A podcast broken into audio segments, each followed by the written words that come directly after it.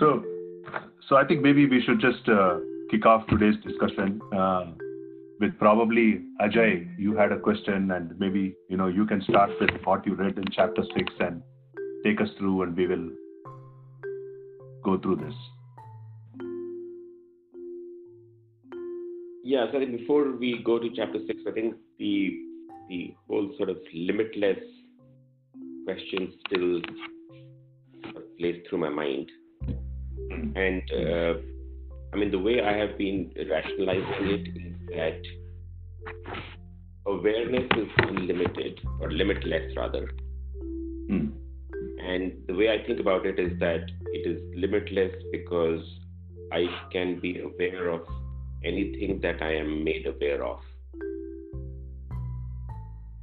Correct. That's how kind of I'm thinking about it. That you know, my knowledge is limited, my perception is what it is, but my awareness is limitless. And Yeah. the question that I have was that is awareness, when I say awareness is, is limitless, is it my ability to be aware or just the awareness itself? I don't know whether I'm making. I understand. I understand. So, um, so you, you're saying, is my uh, is awareness is my ability to be aware limited, or is it that awareness is limitless, but I'm not able to understand it? How? Why is how is the awareness limited? Is that the question? Yeah, so so the way I'm thinking is that my ability to be aware is limitless. I get that, I think. But when you say awareness is limited, is it the same thing or is it are they two different things? Awareness is not limited. It's the other way around. So Sorry, sorry, sorry. I I I I, I may have you, you meant that, yeah. Yeah, I didn't mean that. So what I me- meant was that be, my ability to be aware is limitless. I get that. Uh, is awareness and being aware the same thing? Awareness and being aware. So, um, uh, no, it's not that. It's probably not the same. The way that I understood the book is uh, being aware means it always has to have a relationship with the object. Okay, I am being Yeah. aware of this table. Okay, but if the table is not there, then I'm not aware of the table. So I can't be aware of the table. But I'm aware still. I'm aware of something. Yeah, I'm aware of the fact that there is no table. Yes. Correct. Okay. So that aspect is awareness. I mean, in this example, it may just seem like a dichotomy, either or. Yeah. But it's you know you you Yeah, yeah. extend it that, across yeah. multi dimensions, right? So awareness has got no. Uh, my understanding is that awareness has got no uh, relationship to any object, and that object could be physical object, or it could be thoughts, or it could be you know any of the combination of experiences and all all sorts of things it doesn't really matter Another uh, another perspective is uh, is it limited? If you can look at it from the perspective of uh, is it limited by time and space? So is awareness changing based on time? Over time, does it change? Right. The answer is no. No. Uh, No, things yeah. change, things change, thoughts change, and other things. You know, our body changes, but awareness does not change. So that is one aspect. So it's not limited uh, by time. That's one. And in terms of space, it, it, it doesn't occupy any space, right? So if it doesn't occupy any space, it must be everywhere too. Yeah, that makes sense. Makes sense. That's very helpful. Yeah. And i think i like the example of the pot space what what uh, the book talks about right? So uh, if you look at the if you take a pot and you look at look into the pot you'll see that there is some space inside and there is some space outside as well. But then in the, in in our eyes we are making the distinguishing distinguish that you know this is an inside space and that's an outside space because there is a pot and if you break the pot then you can't make out whether this pot is this pot space was here or there or there you can't make out So it is limitless. Yeah, no, I think that's that's, that's helpful. Yeah, thank you. So I have a question. Now that we all are locked out, we are limited within our houses. What do you think our awareness is right now? Uh, see, uh, uh, okay. First of all, it's a good question, but again, I think uh, um, you know we have to figure out whether we are confusing awareness with our mind or body. Okay, the awareness, if it is the body, if the body uh, in which this awareness is, that is limited. If that awareness is associated with your mind or my mind, that is limited again. But that awareness itself doesn't matter what is happening. It is still aware of everything, everywhere.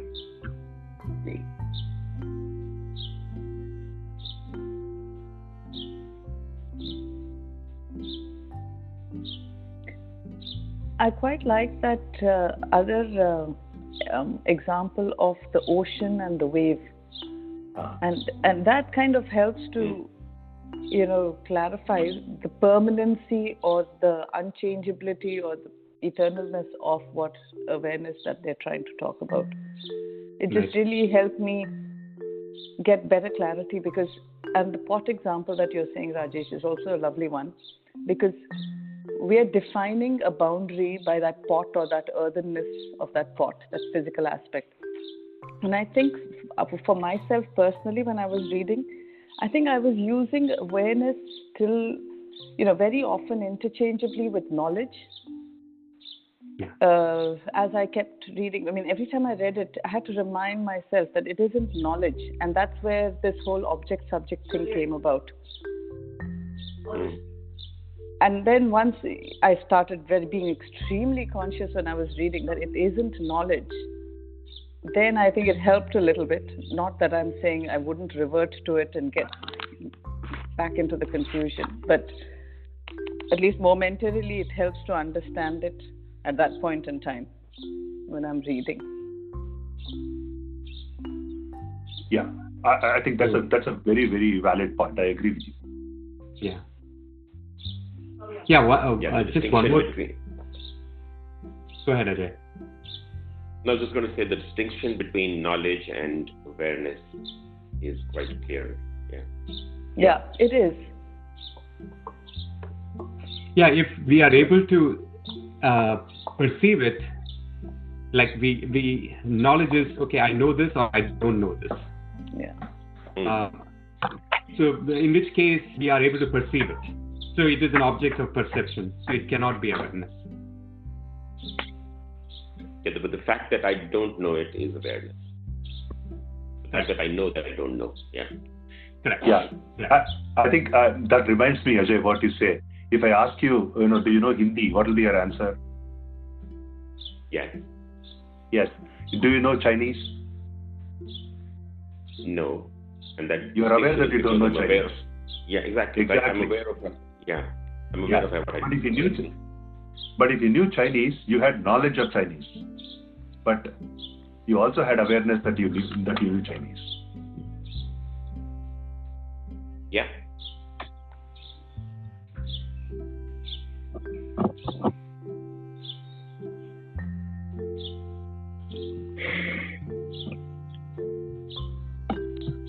So Rajesh, I'm confused now. Uh, because you know, see, the awareness is beyond all this, right? Beyond um, I know Chinese, I know Hindi or whatever. I thought it was beyond that, right? So maybe are we are we using the same label for two different things? Uh, No, no. know, when I say- No, what I'm saying is awareness. Awareness means, you know, uh, awareness by itself is like electricity. We, we agreed that, right? It, it is useless unless and until it comes in in the form of the light coming from the light bulb. Okay, so that awareness expressed in different ways. One is you, if you know something, you say you know something, and it is using the medium of mind to express that it knows something. Okay, and when you don't know something, it uses that medium mind again to express that it doesn't know something. Right. Right. Okay. So you are you are aware of when you say you are aware of, I am aware of means like there is an object and your mind is aware of. Correct. But your mind is able to say that because there is some entity, that principle called awareness behind, it, which is expressing itself through the mind. You have to interpret it that way. Okay. I, I, I, I think I'll stick to the screen example. Yeah. Yeah, I like that. Yeah. Yeah, that's a lovely Yeah. example. Rajesh, I Rajesh, like the that, screen yeah. example was really good. Huh? Hmm. Okay. Okay. Yeah. Yeah. So uh, I, think you know uh, this is something that uh, that comes pretty when you when you go through this right you know you will you will figure this thing out. Um, after after you read Gita you know you will figure that okay I need to do next I need to understand this better and you go to the next scripture and all that. At some time you get locked into some particular scripture which you love start liking much more because your mindset becomes you know uh, more attuned to that. For example, in my case, I've read couple of scriptures. The thing that got attuned was Kathopanishad. Rest of the Upanishads are all okay, but you know Kathopanishad, the way that it expresses what uh, this thing is all about, was something easy for me to understand. Not that I didn't understand other things, but I can't relate to them as well as what I can.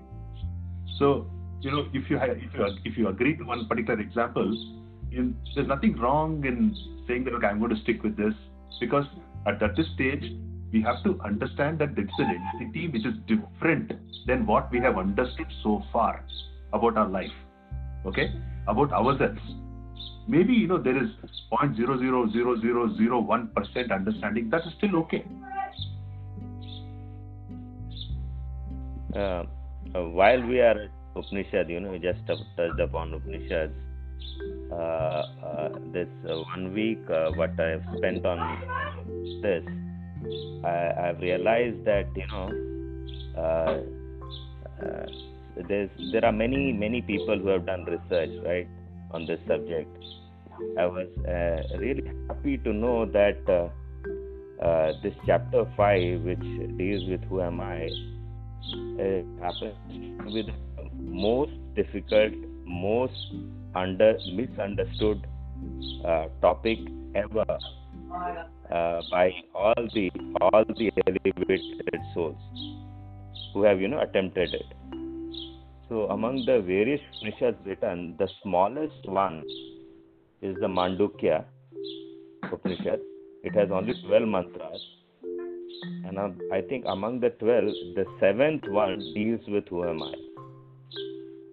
Yeah. And you'll be surprised to know that whatever research I did on the net and you know, other, talking to the people, uh, I was I was uh, I, I was happy to know that you know we have also been struggling.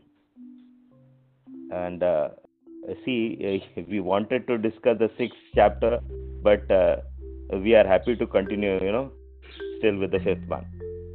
yeah, yeah absolutely So absolutely So in that also, in that also, uh, uh, everybody has you know uh, in their own way, and you know, uh, it is again uh, what we said awareness. People talk it differently. It is consciousness, yeah.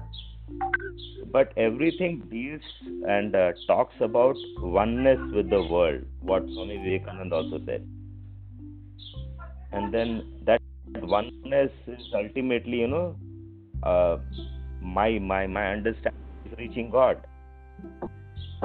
because we come out of Him and we again उसी में समा जाते हैं That- that's what Gita says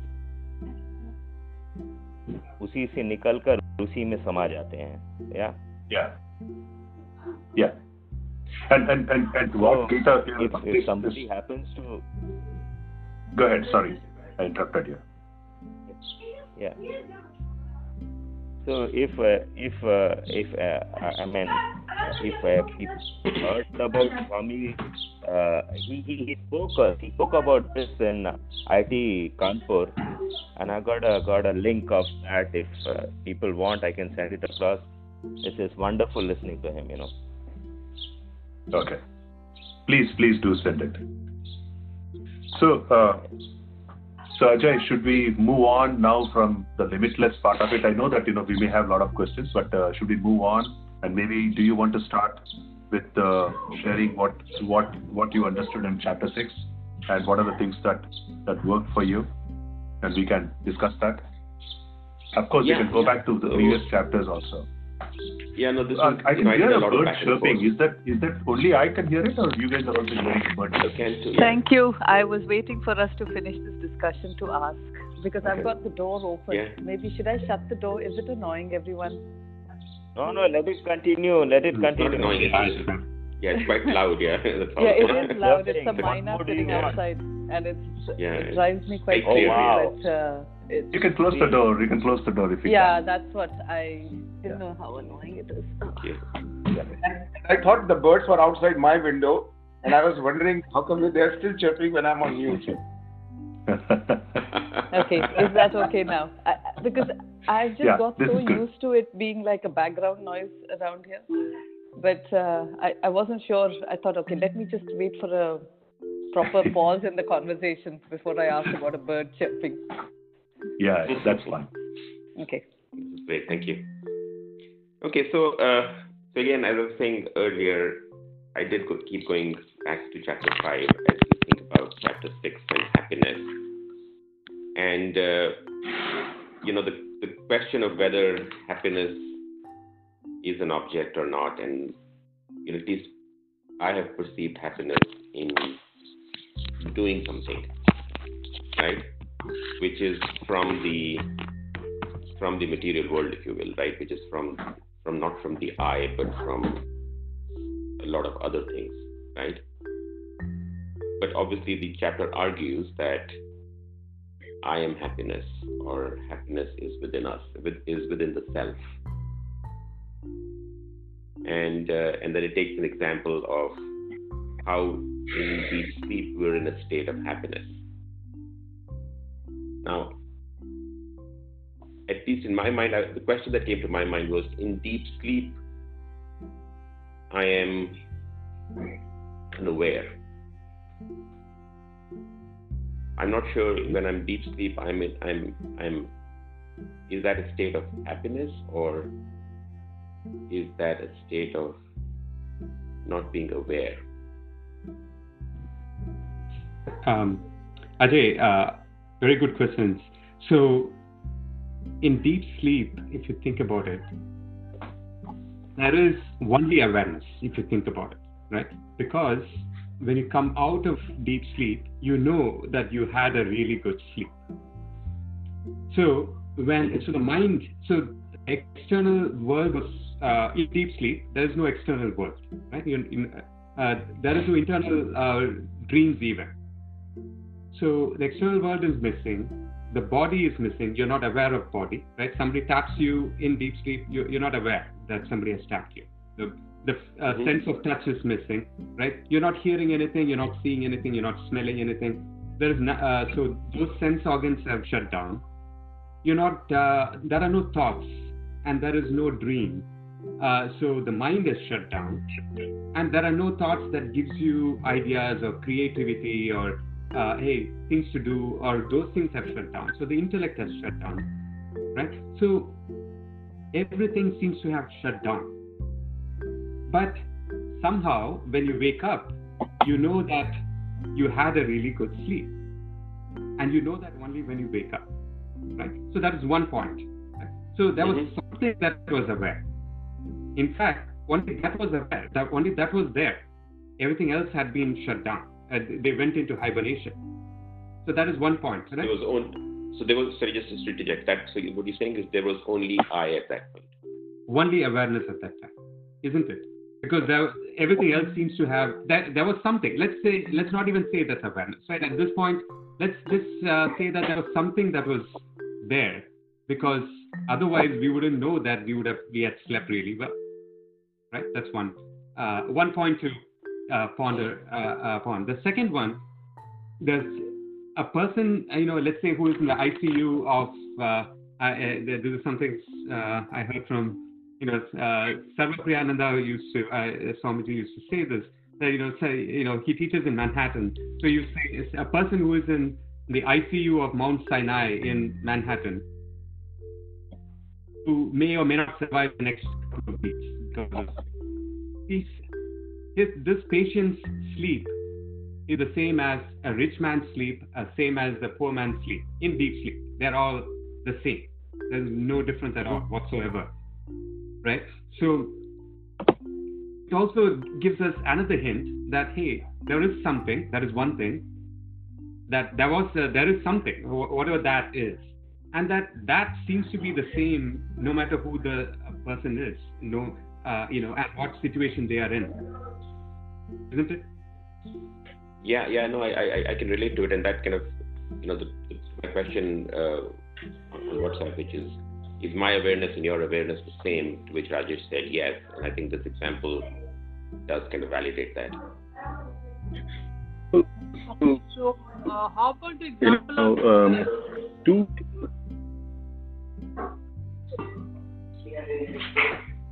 Please go ahead, Sonali. Go ahead after that. I Okay. I so have can I another go? question Uh, too. Sorry. Okay, Satya, carry on. After that, after you. So, so just uh, uh, you know, just, just you know, just build what Kishore uh, was saying, same topic. Uh, uh, uh, I have two questions here. So one is, you know, uh, uh, that's what, but associating that with it happens, uh, I'm not able to get. Happiness here used more as a, you know, a metaphor for both happiness as well as uh, uh, say uh, sadness? Because I could I. I may have a deep sleep, you know, um, some dreams happened, and uh, when I can get up and uh, be kind of uh, frightened, we can be uh, sad and so on, right? So um, uh, that's one thing. The second is the same, you know, uh, whatever is explained in this chapter on happiness. That you know, I see, I you know, I see a person who I like. Uh, I eat a food which I like. You know, uh, it, it, you know, related to happiness. I mean, all, all these whenever it is happiness, it means also say that the state of sadness, right? So Correct. my confusion here. Okay. So, uh, uh, uh, Satya, the first question, I think uh, you hit upon something very uh, important there, right? Which is, uh, is the state of happiness, how is that related to awareness?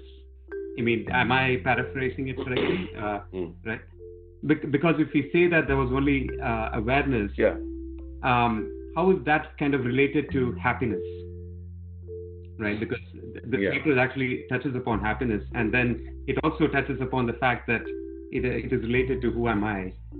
Um, as uh, so, this is one of the important one uh, important concepts.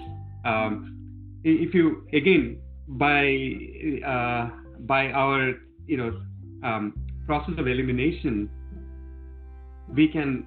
I, I think they. Uh, I think uh, Swamiji does that in the book as well. Is that by he first rules out external objects as being the source of happiness, right? I mean, it might. Um, you know, if you take a look at uh, some food, right? So you eat a food, you eat this particular uh, food, you're happy for some time, but you keep eating it, you're not going to be happy, right? After a while, or the the level of happiness goes down. So it cannot be the external thing that gives you happiness.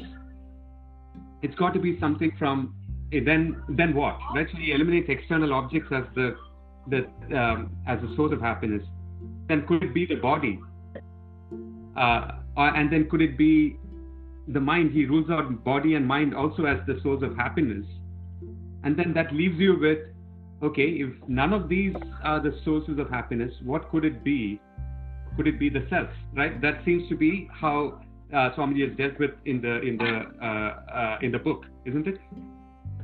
That's that's how I I, I read that. The- Kishore, that's a great point. There's, there's another argument also that's presented in the book, isn't it? Like in the deep sleep, there Yeah. is no flutter in the mind, and No, yeah. the the uh, the flutter in the mind is caused because you have you have some desire to do something. Some desire. and then Correct.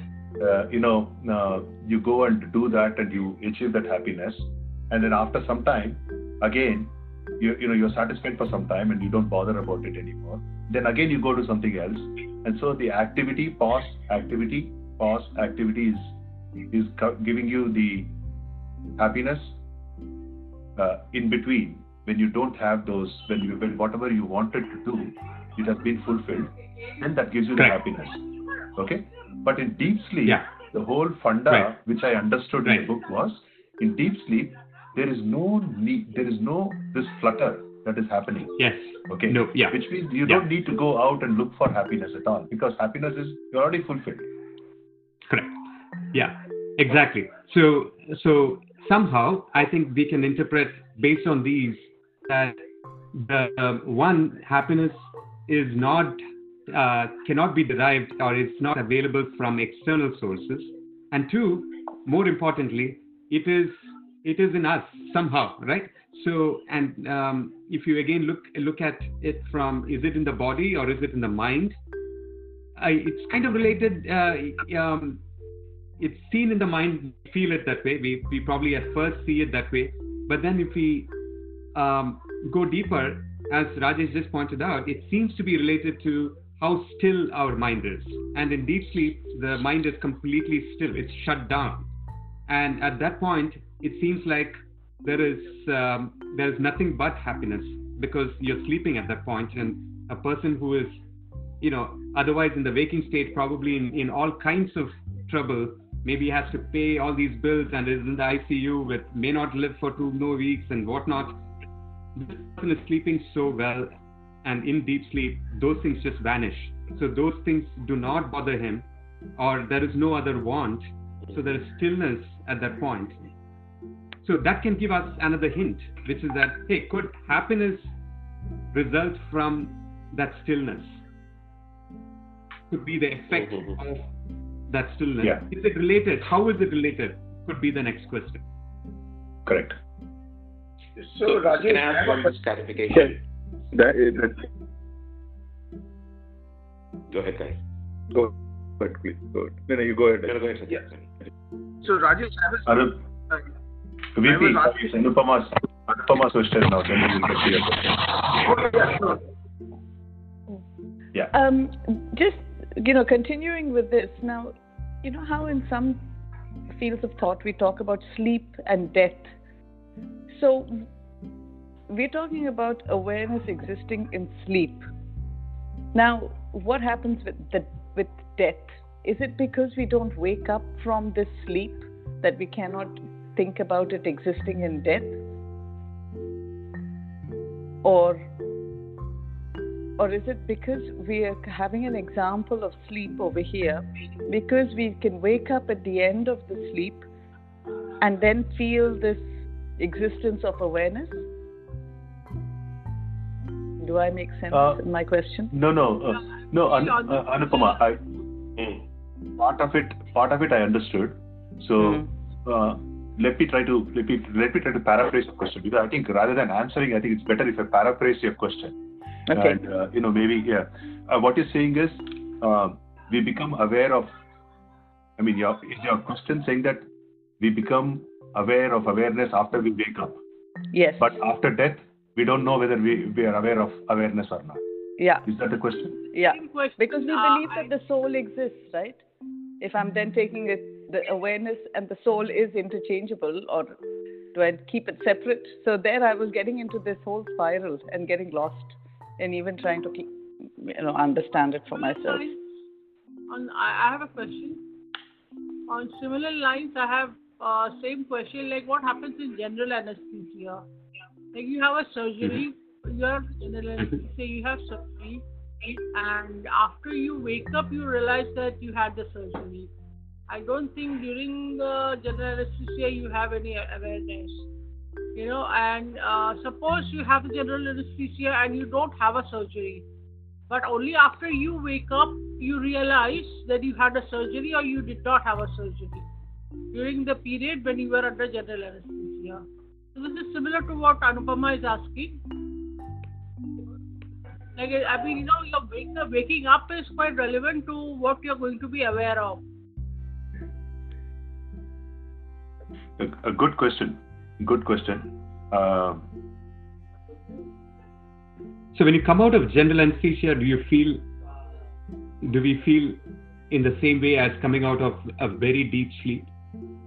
No. No, you don't feel anything because I recently had a surgery one year ago, and uh, I just, I mean, I was talking and suddenly I went off, and after some time I woke up and I had right. no feeling whatsoever, no memory, nothing.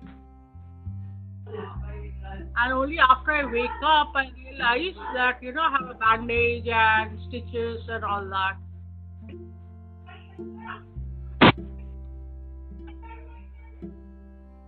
Okay, um, I think yeah, uh, I we have to table that. Okay. okay. Go ahead. No, yeah, maybe Alpana, you have a point. Yeah, but you don't from anesthesia also when you got up, you couldn't say that you were sad. No, I, I have. Oh, you felt the pain. I, I I'm not saying I'm sad or happy or anything. Only after I wake up, I realize that I have undergone a surgery and that so the you know we talk about so the bliss we talk about is absence of sadness mm. The happiness in general the context we use in is when we are exhilarated by something. You know when we get something very nice or something. So the bliss state is also when there is sadness. So even during anesthesia what you're saying you were not aware is you did not understand. So i think the two two stages we were we've been trying to distinguish between the two. Your mind did not know at that time but awareness was there because the awareness needs to be continuously there otherwise if if that con- if that continuity is missed, a new awareness is created, then that will not remember the old old stuff. So, so I think what I'm trying to explain is actually anesthesia is quite similar to deep sleep state. Yes. And uh, I think just Satya, one point you were saying you had dreams. Actually, sushupti is the sorry, the the swapnavastha is the third state. So I think what we are referring to here is the deep sleep. So when you get up from deep sleep, you say मैं सुख से सोया मुझे कुछ भी पता नहीं रहा that's that's the key मुझे कुछ भी पता नहीं रहा i think that's so that agyan is there right yeah. and agyan also we are referring to as awareness that you knew did right okay and uh, but suppose suppose like i just what i said Suppose I, I, I'm told I'm, I will be put on anesthesia and will undergo a surgery. Yeah. After I, after I wake up, I realize that I actually underwent a surgery. But suppose I'm put into anesthesia and the doctors do not do the surgery. Correct. Okay, so after that, I wake up and I find out that I did not have the surgery. Correct. How do you distinguish between the two awarenesses? During the same before you went to anesthesia and after you wake up that now the two facts are different. You had a so that's what these facts are related to the situation to the surgery which is object. But your awareness is but your awareness is different now na but yeah, your awareness is in, in one so it is your understanding it is your knowledge yeah. that whether the level of mind yeah whether the surgery was done or not. I think that yeah. we were trying to distinguish the two things the knowledge and the awareness. And, uh, awareness, correct. Sonali, in both the cases, you know, it is basically you don't know. The answer is you don't know. I mean, only when you wake up, you actually, you know, the mind did not know. The, the, mind did not know. The intellect did not mind know. Did not know. But you existed yes. through it. Actually, uh, I think I'm jumping so Kishore was trying to avoid that I existed. No, that, that awareness existed. Awareness word is a bit confusing, so use that awareness and knowledge or awareness or understanding as two things. That's your mind's understanding. But mind, again, we have seen that mind is again an object. It is not you, or it is not awareness. Awareness is not the mind. So what's Uh, so- so happening in the mind? I, sorry. So let, let me connect back Sonali's question and Anupama, what you were answering to what Anupama was asking, right? So in the book, they talk about an example of waves and uh, and the ocean, right? So when the when the waves come through, okay, we we know that okay, wave has come through, and we call it as a wave, and it's different from the ocean because you see it different and all that stuff, right? But even when the wave was there and wave when the wave goes away, water was there, correct? when you move from, let's say you call it a wave, rather than calling it a wave, you moved one level of abstraction. And then you say water. Water was there. So when you look at it from a water's point of view, does the water really care whether water was there in a wave or you know not in a wave? Does it call okay only wave is water but not other things is not water? It does not bother, right? So irrespective of whether you sleep or you're in anesthesia or you're awake or you're sleeping, you know, when you move away from your body or your mind, you know that there is something constant that has been existing across all these four, which goes across the time. Otherwise, to Alpana's point, you cannot say I was a kid. And when I was 10 years old, I had an anesthesia based surgery, which I had. Okay? I, I remember it. I know it. And it is the same person that is now sitting here, and maybe same person after a few years later except that the shape will change. Right? This wave that you see here is going to become a little bit more older wave. Yes. Now coming I to think, uh, I think, uh, you know, I think relating anesthesia completely with deep sleep may not be correct uh, because it's something beyond deep sleep. Because otherwise, there is something called as local deep anesthesia. In deep sleep, if you experience a pain, a cut, you will wake up. But in No. anesthesia, you will not wake up. Correct. Even if I Yeah, agree. I'm coming to that. So your, all your senses, everything is cut off. But in Yeah, deep yeah, sleep, that's not the case. Correct. If someone hits you in deep sleep, you will wake up. Perfectly right. Perfectly right. That's what that's what Sonali was coming to. That's why I wanted to bring in something called as local anesthesia. So uh, because you you can see the operation happening on your body, and just just that the pain element is gone. So with local anes- with anesthesia per se, it's uh, maybe I'm not qualified enough to talk about it, but they play with your nervous system and senses also. Yeah. So that pain of cutting your uh, whatever body part and all is all gone. No, uh, I think Rajan and Sonali, I think I, I, I want you guys to just step back behind. Whether you had a surgery with anesthesia, without anesthesia, deep sleep, you know, that all is is all happening at what level?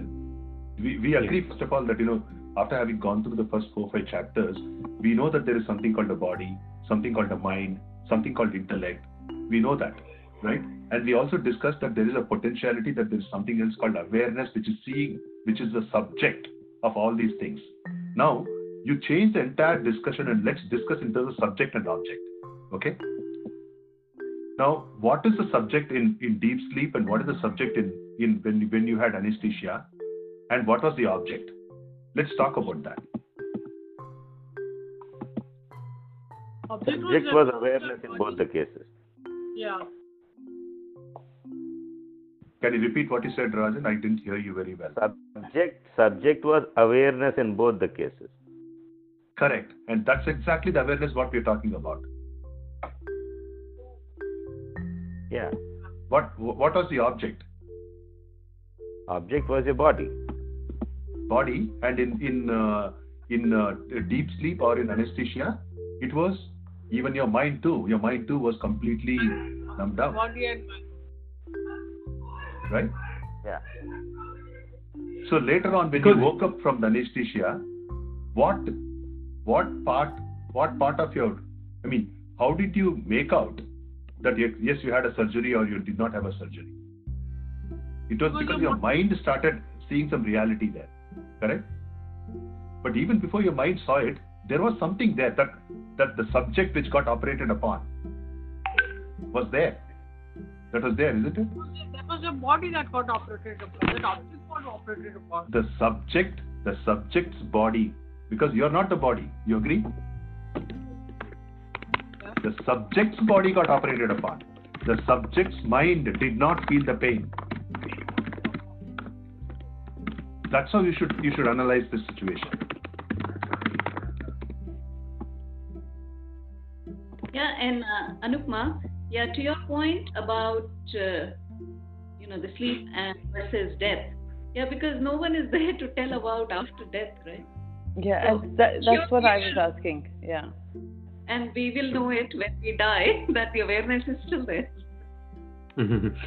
so, No, uh, you know, I, That's why that's why it people said, who nah, the soul never died. experienced Near-death So- People have experienced, you know, near-death experiences from their, uh, what, like my grandmother herself, and at one time, you know, uh, like she was almost dying, like her pulses, everything was gone, and almost thought she was dead, and then she came back from that. She gained consciousness, and we asked you know, the, my, actually I was too small then, but my parents, my father relates this story to us. He he asked her, "What what did you think? What did you feel when you know?" Uh, when he she said, "You know, I, I, I was just dreaming. I was dreaming that I was a young girl, and that with her father she was going for a walk. It was just like a dream." And then she woke up and, and she's she's asking, "Where am I?" You know, so it's, uh, I think it's just like a dream that you pass into, and it's then it's gone. interesting. Her, her, her explanation was. Yeah. Dreaming like I was a young girl and going going to play with my father and things like that. Right. But you know, there's a different different twist to the story, right? You know, two things I want to share here. First is I read a book about I don't remember by uh, but I think uh, one of these uh, uh, Brian Murphy type of a guy who wrote about near-death experience. He's a neurosurgeon in in East Coast. Trust me, when I read it, it, it seemed like you know I I can also write this kind of a story because everything is anything what I write will be will be believable, you know, because I'm just claiming I've got near-death experience. You know, that's not going to work.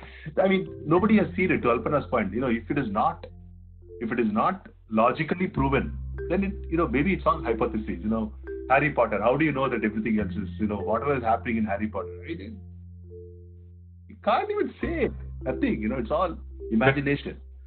That's one part. The second part, the second, the second part is like you know, um, I don't know. I lost my thought. Go ahead, Kishore. I lost my thought. No, no, take your time. No, no. Go ahead. Uh, let's not. No, I, I, I, I was about to say that uh, uh, uh, death is a topic that is covered uh, very well, uh, especially in this book called Tattva Bodha, which uh, kind of is a preface, uh, I mean, a, a prelude to Bhagavad Gita, I would say. This defines a lot of these things. Uh, you know, so it is it is covered and it, it obviously cannot be proved in a logical way. None of us have gone through that to actually see it again. But there was some interesting thing though. Um, one is in, in, in the explanation, what I heard was that after death, you feel as if, you know, just like we feel the, the I today, like the, um, uh, how we feel as this, the static or the constant that exists behind all the, cha- uh, around all these changes, that seems would be the same, or at least this, this is how I'm interpreting what I uh, learned in that book. Um, that seems to be the same, just that you have now lost the connection with your body and mind. So the I that exists even today in us remains the same. But now the connection is lost, which means that you're no longer uh, uh, Rajesh or or Satya or, or Kishore. At, at this point, you've, you've separated out. So that part went away, but there is that constant, right? Um, and then it goes on to explain other things, which is, you know, it's I, I'll not go into that, but basically about the um, uh, uh, the three uh, bodies, right? The Shariram and the Sukshma Shariram and the causal body, right? So it talks about what happens after that. So uh, obviously beyond the topic for today, but I'm just saying that it is mentioned it, and we may have to take it at the axiomatic level that it it could be true, but we don't know. There's no way to. We'll have to just believe it uh, in one way. Yeah, I, think so too. I think uh, we probably uh, we'll have to uh, after some time it has to be a conviction that will have to grow within yourself that you know matter you know matter or energy is constant. It can't be destroyed or created. That means some part of whatever I call it as not physical within me has to survive. I think that conviction has to come over a period of time. Yeah, And VP, if the conviction doesn't come, then it's a different uh, different discussion altogether. Yeah, and it's an interesting, actually, in, very interesting uh, topic in that uh, maybe at some point we should take that up. Uh, Yeah, uh, what happens? What happens after? What Yeah. happens after death? It, it, it's a Yeah. wonderful discussion, actually. Yeah. Sorry, Alpana, you had something. no, no, I was asking now. VP, go ahead. I think he Yeah, he yeah. will- Sorry. Yeah, VP. Yeah. Yeah, no, so my question was when uh, Kishore was talking about deep sleep and going to that point where you are still, um, I was just trying to ask you, Guntex, that is it the same thing that we are trying to do when we are meditating to get to that awareness level uh, while we are awake? So Right. is that the same thing or they are two different things? Yeah. Yes, uh, Actually, yes, you, you- yeah. You go ahead, Rajesh. Great I'll, I'll question. go after you. Yeah, very good question. Great question. Great question. You know, and I think the way that you articulated the question is really, really good because Really. I've never been able to articulate in this fashion. Okay. Yeah, And the yeah. answer, the answer it dawned on me recently after having meditated, been doing meditation for so long time. I once in a while keep myself asking, what is the purpose of this meditation? Right? You know, kya kar raha hu main isme?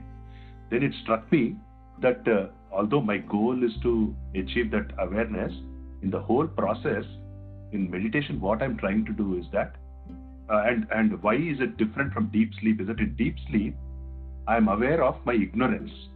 Okay, I'm aware that I'm ignorant of something, right? So that I don't know what is happening. But in in when I meditate, I want uh, my understanding is that I'm stilling my mind in such a way that I'm aware of that the mind is completely still, which is achieving the same thing as what the deep sleep is doing, but I'm not completely lost out. I'm aware still.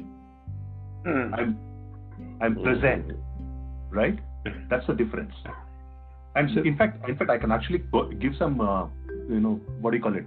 Uh, uh, uh, uh, I don't know what proof you call it. Maybe uh, I, I- I don't get the word. It's basically, you know, my personal experience, right?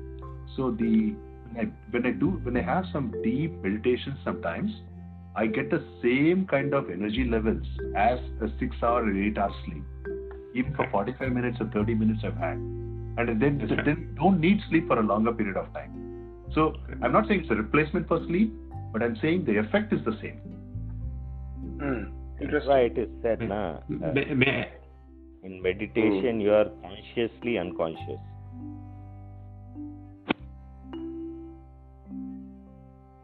Okay. Yeah. I mean, if you think about it, yeah, it, is. Um, yeah, if I may add to that, very well uh, articulated question. I mean, and the question shows that you've you've kind of, uh, as Rajesh said, I think uh, to get to that level of question itself means that you've thought through this, and we've all struggled through to get to that point, uh, no doubt.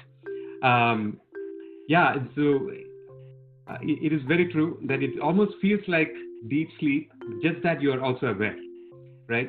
So, I, uh, one more um, um, kind of metaphor that we can apply here again kind of helps uh, why we meditate and uh, um, why do we when we still the mind. Right? So, if you look at the Yoga Sutras, which kind of if you look at it as complementary, uh, they're coming at it from a different, slightly different angle.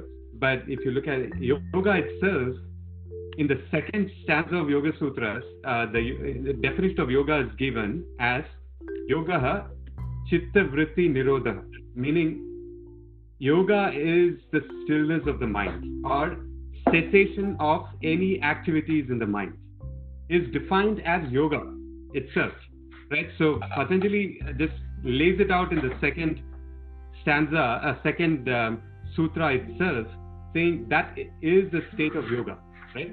So stillness of mind is given that kind of an importance because when the mind is still, obviously the mind cannot be still unless the body is still and the sense organs and other things have already kind of resolved at that point.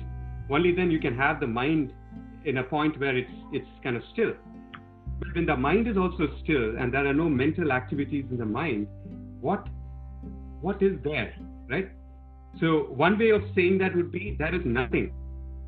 A Buddhist would say there is nothing, right?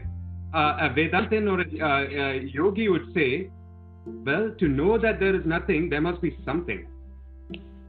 Isn't it? Yeah. Uh, Yeah. And that's the uh, thing. So, what is that something? That something uh, a yogi would say is Purusha. On the Vedanta side, they would say it's Atma, or we are calling it as self or awareness, whatever that is we want to call it. But now we are established with that thing because everything else has resolved.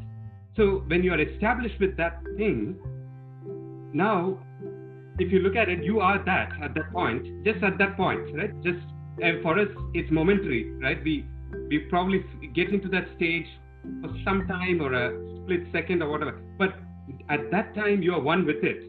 Now, what they say is your uh, uh, your nature or the nature of that is nothing but happiness. That is the nature. So now you are one with that, which means you are happiness. And that's the name of the chapter. So Yeah, Kishore, Satya, I, thanks. saw- I s- yeah. So Go I- ahead, I- Yeah, I was just saying. Um, so I, we'll we'll talk about chapter six later, but thank you for that uh, explanation, both Rajesh and uh, Kishore. That sort of connects the dots in my head, at least. You know how to correlate these two things that we are doing, and you know how how to basically make start to make sense of. Yeah, yeah. And and and uh, Satya, to answer your question that you sent on WhatsApp uh, just now, I think you know uh, connecting deep sleep with happiness. His question is how do you connect deep sleep with happiness, right? My point, my point is that I think the way that I have understood is as follows, right? Uh, in deep sleep, the mind is not craving for something, asking something right? Like what Kishore used the language words, mind is resolved at that point of time, or it's contented at that point of time. Therefore, nothing to be done. Which is the same thing as, you know, which is which is which is for a longer period of time till you have the deep sleep, let's say two hours or two and a half hours of sleep. But in awake in wake, waking up state, uh, what happens is to for us to achieve that same impact in the mind of not being resolved, then we need some activity that to be done. For example, if I, I, I want to buy a house, okay, then I need to go through that entire cycle of activity to buy that house. Once, let's say, what happens after I buy the house, okay? After I buy the house, I'm satisfied in that aspect, right? I don't crave for a for a bigger house the next moment, for maybe for a one one day or one month or two months. You know, I like being that house, uh, being in that house after that nahi ye chota hai teen car ke liye gar, garage chahiye and all those things start again cycle starts. But then that period when i have worked hard to get something and then and then till a new new thing has uh, has cropped up in my mind okay my mind is resolved. At that time i don't have that i'm happy at that time. No craving. No craving. But that that that state when you take it to in deep sleep that state the where you have no craving in your mind is reasonably constant. That's why that sleep is deep sleep and it's refreshing. You feel happy about it. Okay. So put it in the reverse way. In the waking up state the lesser the number of desires that you're acting on the more resolved your mind is. That means more happy you are. That's the reverse of it So, so, so, so Rajesh, you know, I, I, I don't want to stretch this further. So I just, you know, the absence of desire leading to happiness is absolutely clear. I think, you know, I think ultimately we all want to reach that stage where, you know, uh, we are, we want to be in a state of uh, no desire, and definitely the linkage of that to happiness is, you know, well understood. Uh, yes you know, just one last point, you know, on the sleep part. You know, I, I, I my my my question or my confusion is that I have only the knowledge that I don't know, you know, about that. What, what, you know, what is my state of my mind or anything, you know, during sleep, right? I mean, and associating yes. that maybe, you know, maybe we are going through a, lot of. Uh, I mean, the flutter is uh, flutter is not there. Is the is the understanding that we have, right? I mean, nothing more than that. The flutter is not there. The mind flutter is not there. That much, you know, we understand and and hence if i move on to and hence if i by corollary saying that okay so if i don't have flutter then that means you know it leads to happiness. And hence you know that is the relation between happiness and sleep then i'll take it. Is that is, correct. that's exactly what you're saying. Mm. that's exactly what you're saying. Uh, rajesh can you just repeat what you just said the last sentence uh, the, the way you explained i want to hear that again if you don't mind uh, you know our mind is like in the waking space we are our mind is you know uh, getting disturbed something like that you were explaining. Yeah okay okay. So no basically think of it this way. Let me probably quickly summarize that right? Think of it this way. Yeah. the, in, in the waking state uh, there are multiple actions we keep doing. And for what? Every time you know you, let's say that i'm hungry i want to eat something okay? Right. And uh, my favorite food i eat. After some time for some time i'm not going to be hungry. I eat my full i'm not going to be hungry for some time. So till that time i'm satisfied i'm happy. Somebody comes and gives me food also i'll say no i don't want it anymore. Correct? Right. Okay that means the mind is no more thinking about that particular aspect called food. Mm. okay. In that in that angle in that uh, dimension in the food dimension i'm happy. I don't need anything. It's resolved. Okay maybe my mind is activate, activated on let's say money angle or relationship angle at, in the waking state state. But in the deep sleep state what happens is none of these aspects not just the food aspect relationship money and you think about 1500 aspects that you can think all of them are resolved because your mind because of the deep sleep your mind is resolved.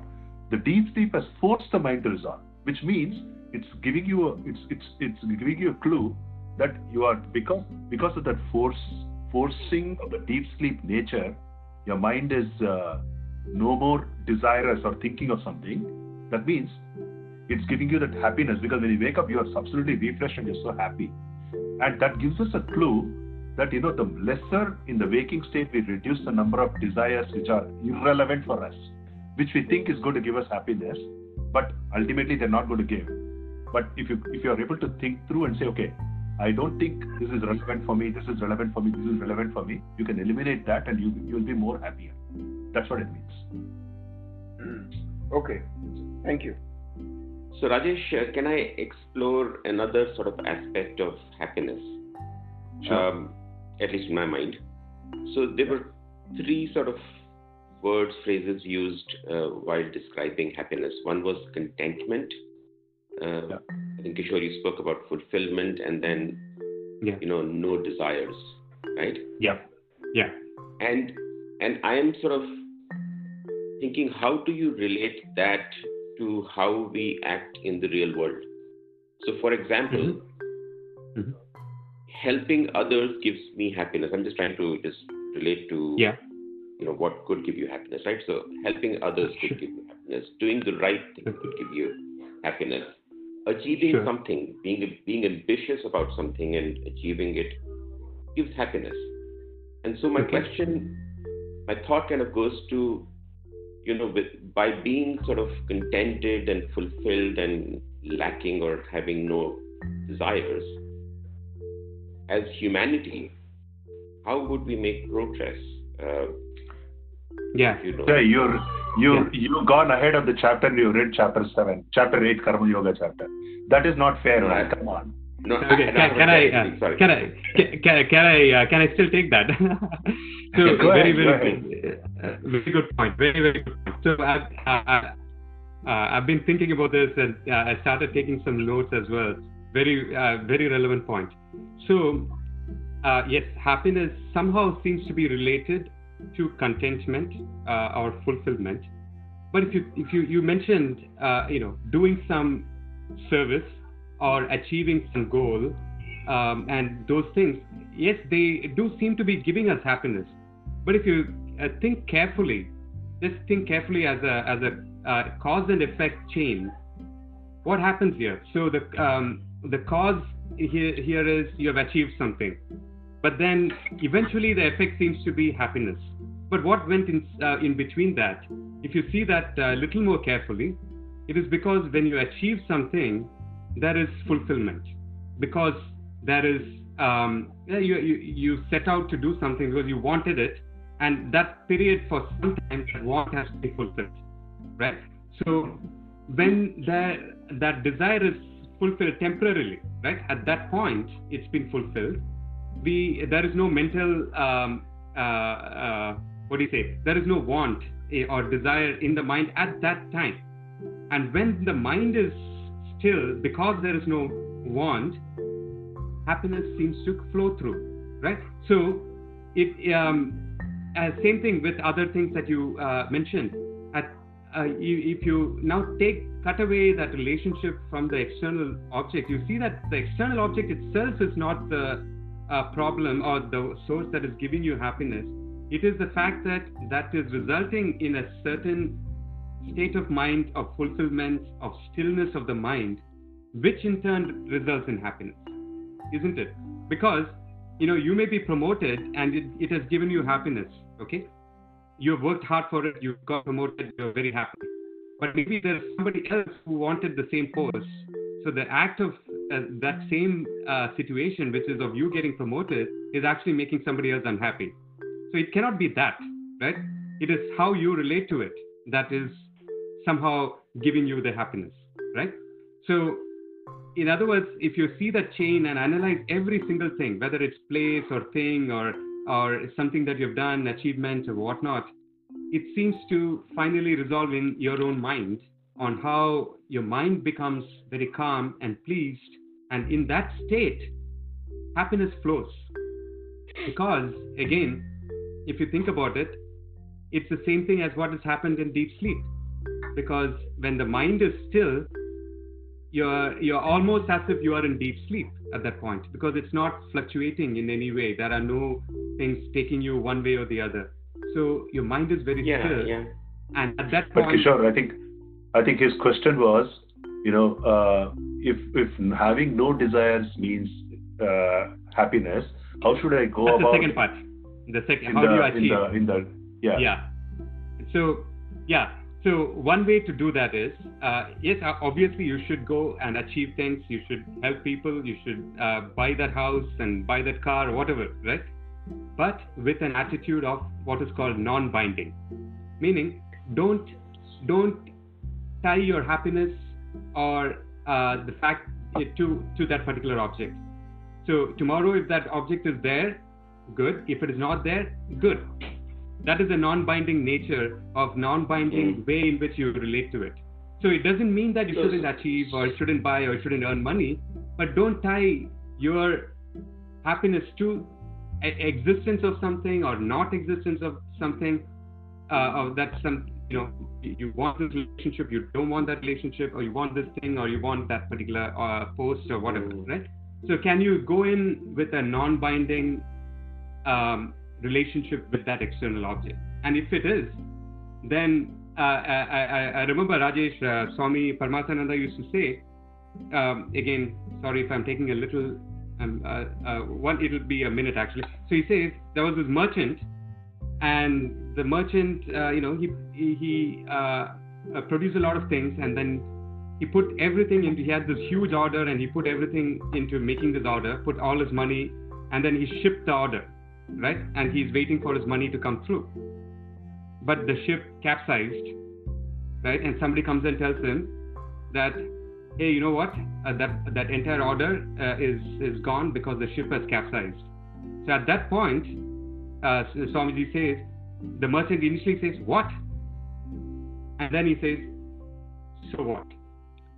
Right? So he says, this whole uh, path from saying what to so what he says is Vedanta. This is basically saying, um, okay, so yes, it, it has caused a lot of grief, and that's why the first what comes through. But then he realizes the, the non binding nature of it with, with whatever it went through. And then he says, "So what?" Right? So uh, that's the example they've given. Kishore, sorry to interrupt, but you know, in present situation, suppose you know he has that huge uh, merchandise going out, and he would have you know been under some loan, and how, do you think he can say so what now? Because the loan person who has given him the loan will come after him for Correct. the repayment of the loan, Correct. and if he's Right. able to you know sell his merchandise or he gets Right. to his merchandise, Absolutely. there's no way Yeah. he can pay the loan. So I don't Correct. think he'll be in a position to say in current situation, maybe Correct. couple of Correct. you know uh, several years ago he could have, but in current situation, if he had a loan and he's unable to pay the loan, I don't think he'll have his peace of mind to say so what. No, I agree. Now think- that's why that, he, he's bound. He's bound to so many other things with his merchandise that he he, he, cannot get away from the other external factors and still retain his peace of mind and happiness.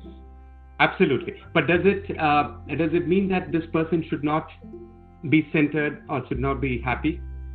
What if it's possible? Just just just as a hypothetical, if it is possible to be centered, then this person say will say will take the right decisions, will make the right decisions, or will say the right things, coming from that position, saying, "Oh, this has happened. Now let me think what am I going to do now? Which is in a very non binding way, rather than emotionally completely uh, um, uh, en- uh, encompassed by the situation. And then And reacting. the decisions that come through that would be a very different decision, isn't it? It's, Oh, that is true. There, it, you know, this question comes like loss and grief. So he suffered a loss. Correct. he, suffered a loss of goods. Somebody can suffer a loss of some person in their life. You know, Correct. how do you deal with those situations? Because maybe, maybe you suppose uh, a s- a couple. Okay, maybe with the goods, he's not so attached with the goods, so he can say, okay, the goods are gone. Okay, uh, so I can, I can live, I can still be happy if the goods are not there. I can be non-binding. But suppose a couple uh, and suddenly one person dies, one one of the spouse dies, and both were you know, emotionally interdependent, you know, as a couple. So and one person dies, so how how do you say okay, so what? You know that is grief. Uh, you cannot say that. Time out. Great question. Great question. 743. So the uh, I'm going to conclude this, Kishore, on your behalf.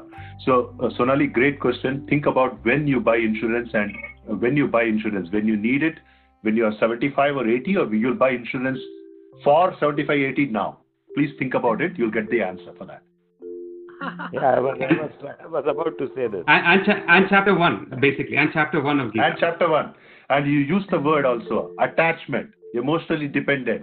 In chapter one, Everything there. why did Arjuna hesitate to kill Bhi- uh, uh, Bhishma or Dronacharya, but he was not hesitant to kill Kauravas? Please think. It was not about killing. It was not about loss of somebody. It was about Yes, his emotional yes. dependence. Please go back. And then- So with that, 7:45 next weekend, that is uh, 11. We are not going to go to Karma Yoga chapter. We are going to revise the first six chapters. Yeah, absolutely. Ajay wanted to move ahead Yes, to the next last chapter, but Sonali wants to go back to the first and revise. So we have no choice but to go back to the first. Yeah, no, absolutely. This is- this is- and so, to, to, the, to the story which uh, Kishore narrated, the what and so what, in that so what, it does not mean that he does not care. He, he Yeah. has a backup plan in that so what. What all he can do if the ship, ship has capsized, that, that insurance thing what you touched upon, or maybe some other plans what he has, yeah? Plus, you know, there is nothing. have a, no, no, even if he doesn't there's have nothing a much we can do. plan, What can you do? It's gone. Exactly, exactly. he may or may not have a backup plan, Yeah, yeah. you know, but at least it will make him think through that, because he cannot just sit and uh, brood over it. Actually, that is what that is the point I think. Yeah, but that yeah, but that is the nor- normal sort of response, isn't it? Which is your first reaction Correct. is Yes, yes. Uh, it's an emotional oh, response versus an oh. intellectual response. Correct, and then you kind of say, okay, what? How do I deal with it? So it's, it's I mean, it's a, it's a normal sort of response. I think it's also about working through things, not always yeah. thinking of the end result in mind or what you're going to achieve out of it. It's then it's it's saying live at that point in time, whatever that journey is. Yes, we all want an end. We all want a expected result at the end. But it's about how we actually go through every incremental step to reach that end. And if we are totally engrossed in every moment, we won't be shattered if the response, the result at the end isn't what we had perceived it when we started the journey. Yeah. You, you're right, Anupama. The, the, absolutely. I mean, you've got to kind of enjoy the journey because when you get to the end result, it's like. I mean, it's a very simplistic way of saying it. I do understand yeah. what Sonali is saying, you know, all the other financial implications yeah. or whatever else she's talking about. Yes, I understand that totally. But I think it would be slightly varied in our response at the end to what happened as a result, whether the ship sank or we had debt or whatever. If the process, or even like when Rajesh said, you know, we're helping people, we're doing, you know, we're doing some things to achieve some kind of thing. So we're always talking about we want somebody else to be happy, we want us to help mankind, we want to feed the world. Sure, that's what our end result is. But what are we doing on the way and how are we feeling at every point of the way and if we can actually be content at every point or have and if we just look at every incremental point then and if we have that then you cannot have a desire because a desire is always a little bit into the future so with that i think uh, we should say our prayer for the evening i'm sorry for cutting it short no what? but uh, we will start on time again on uh, on 11th 6:30 p.m. Pacific time. Okay, let's start. Om Sahanavavatu Nau Sah Viryam Karvavahi Svinavadhitamastu Mahavishamvahe Om Shanti Shanti Shanti. Just a clarification, Rajesh. So you said we're going to go back to revisions. So how how how how, are you proposing we do that? No, basically what I'm saying is uh, uh, we will continue to discuss on awareness, limitlessness, happiness, attachment, of these topics, but we'll not go into the chapter 7, Karma Yoga, because Ajay, your question was leading to the next chapter. But I feel that, uh, you know, correct me if I'm wrong, I feel that we probably need one revision at this stage because this is the right logical break in the book. Yeah, I think I, I, I agree. You know, um, I think 5 and 6 are a lot of uh, heavy material, big concepts one has to internalize. Yeah. We've not enough, I think, and you're, you're right. Yeah, because we see that it's five. Yeah, because the the subsequent chapters, what happens is like uh, uh, uh, it takes you through some quote unquote. Let me use a very simple word called steps. Okay. Now uh, Krishna has said this is what it is. This is what is the reality. But then Arjuna doesn't understand. Then he goes down. Krishna goes one level and then talks about it. But but I think you know before we get to that, we have to really we have to think through in our own in our own ways and assimilate we will have thousands of doubts no doubt but we will have to think through that that is what i'm suggesting that we have to revise all right that's it. any objections from anyone do you think we are going too slow good, good for me as a late late entrant revision okay. is happening great so ajay do you still need a copy of the book for chapter uh, Bido, you have all the chapters right before previous chapters I have read them, but I don't have the book, unfortunately. I'm just. I'll send you it. I have. Please, that will helpful. Thank you, Alpana. Thank you for uh, even doing that. Appreciate it. All right. Have a blessed Sunday, every one of you, you, and a great evening. Thank you. Bye. Take care. Take care. Bye. Thank you. Stay safe. Bye.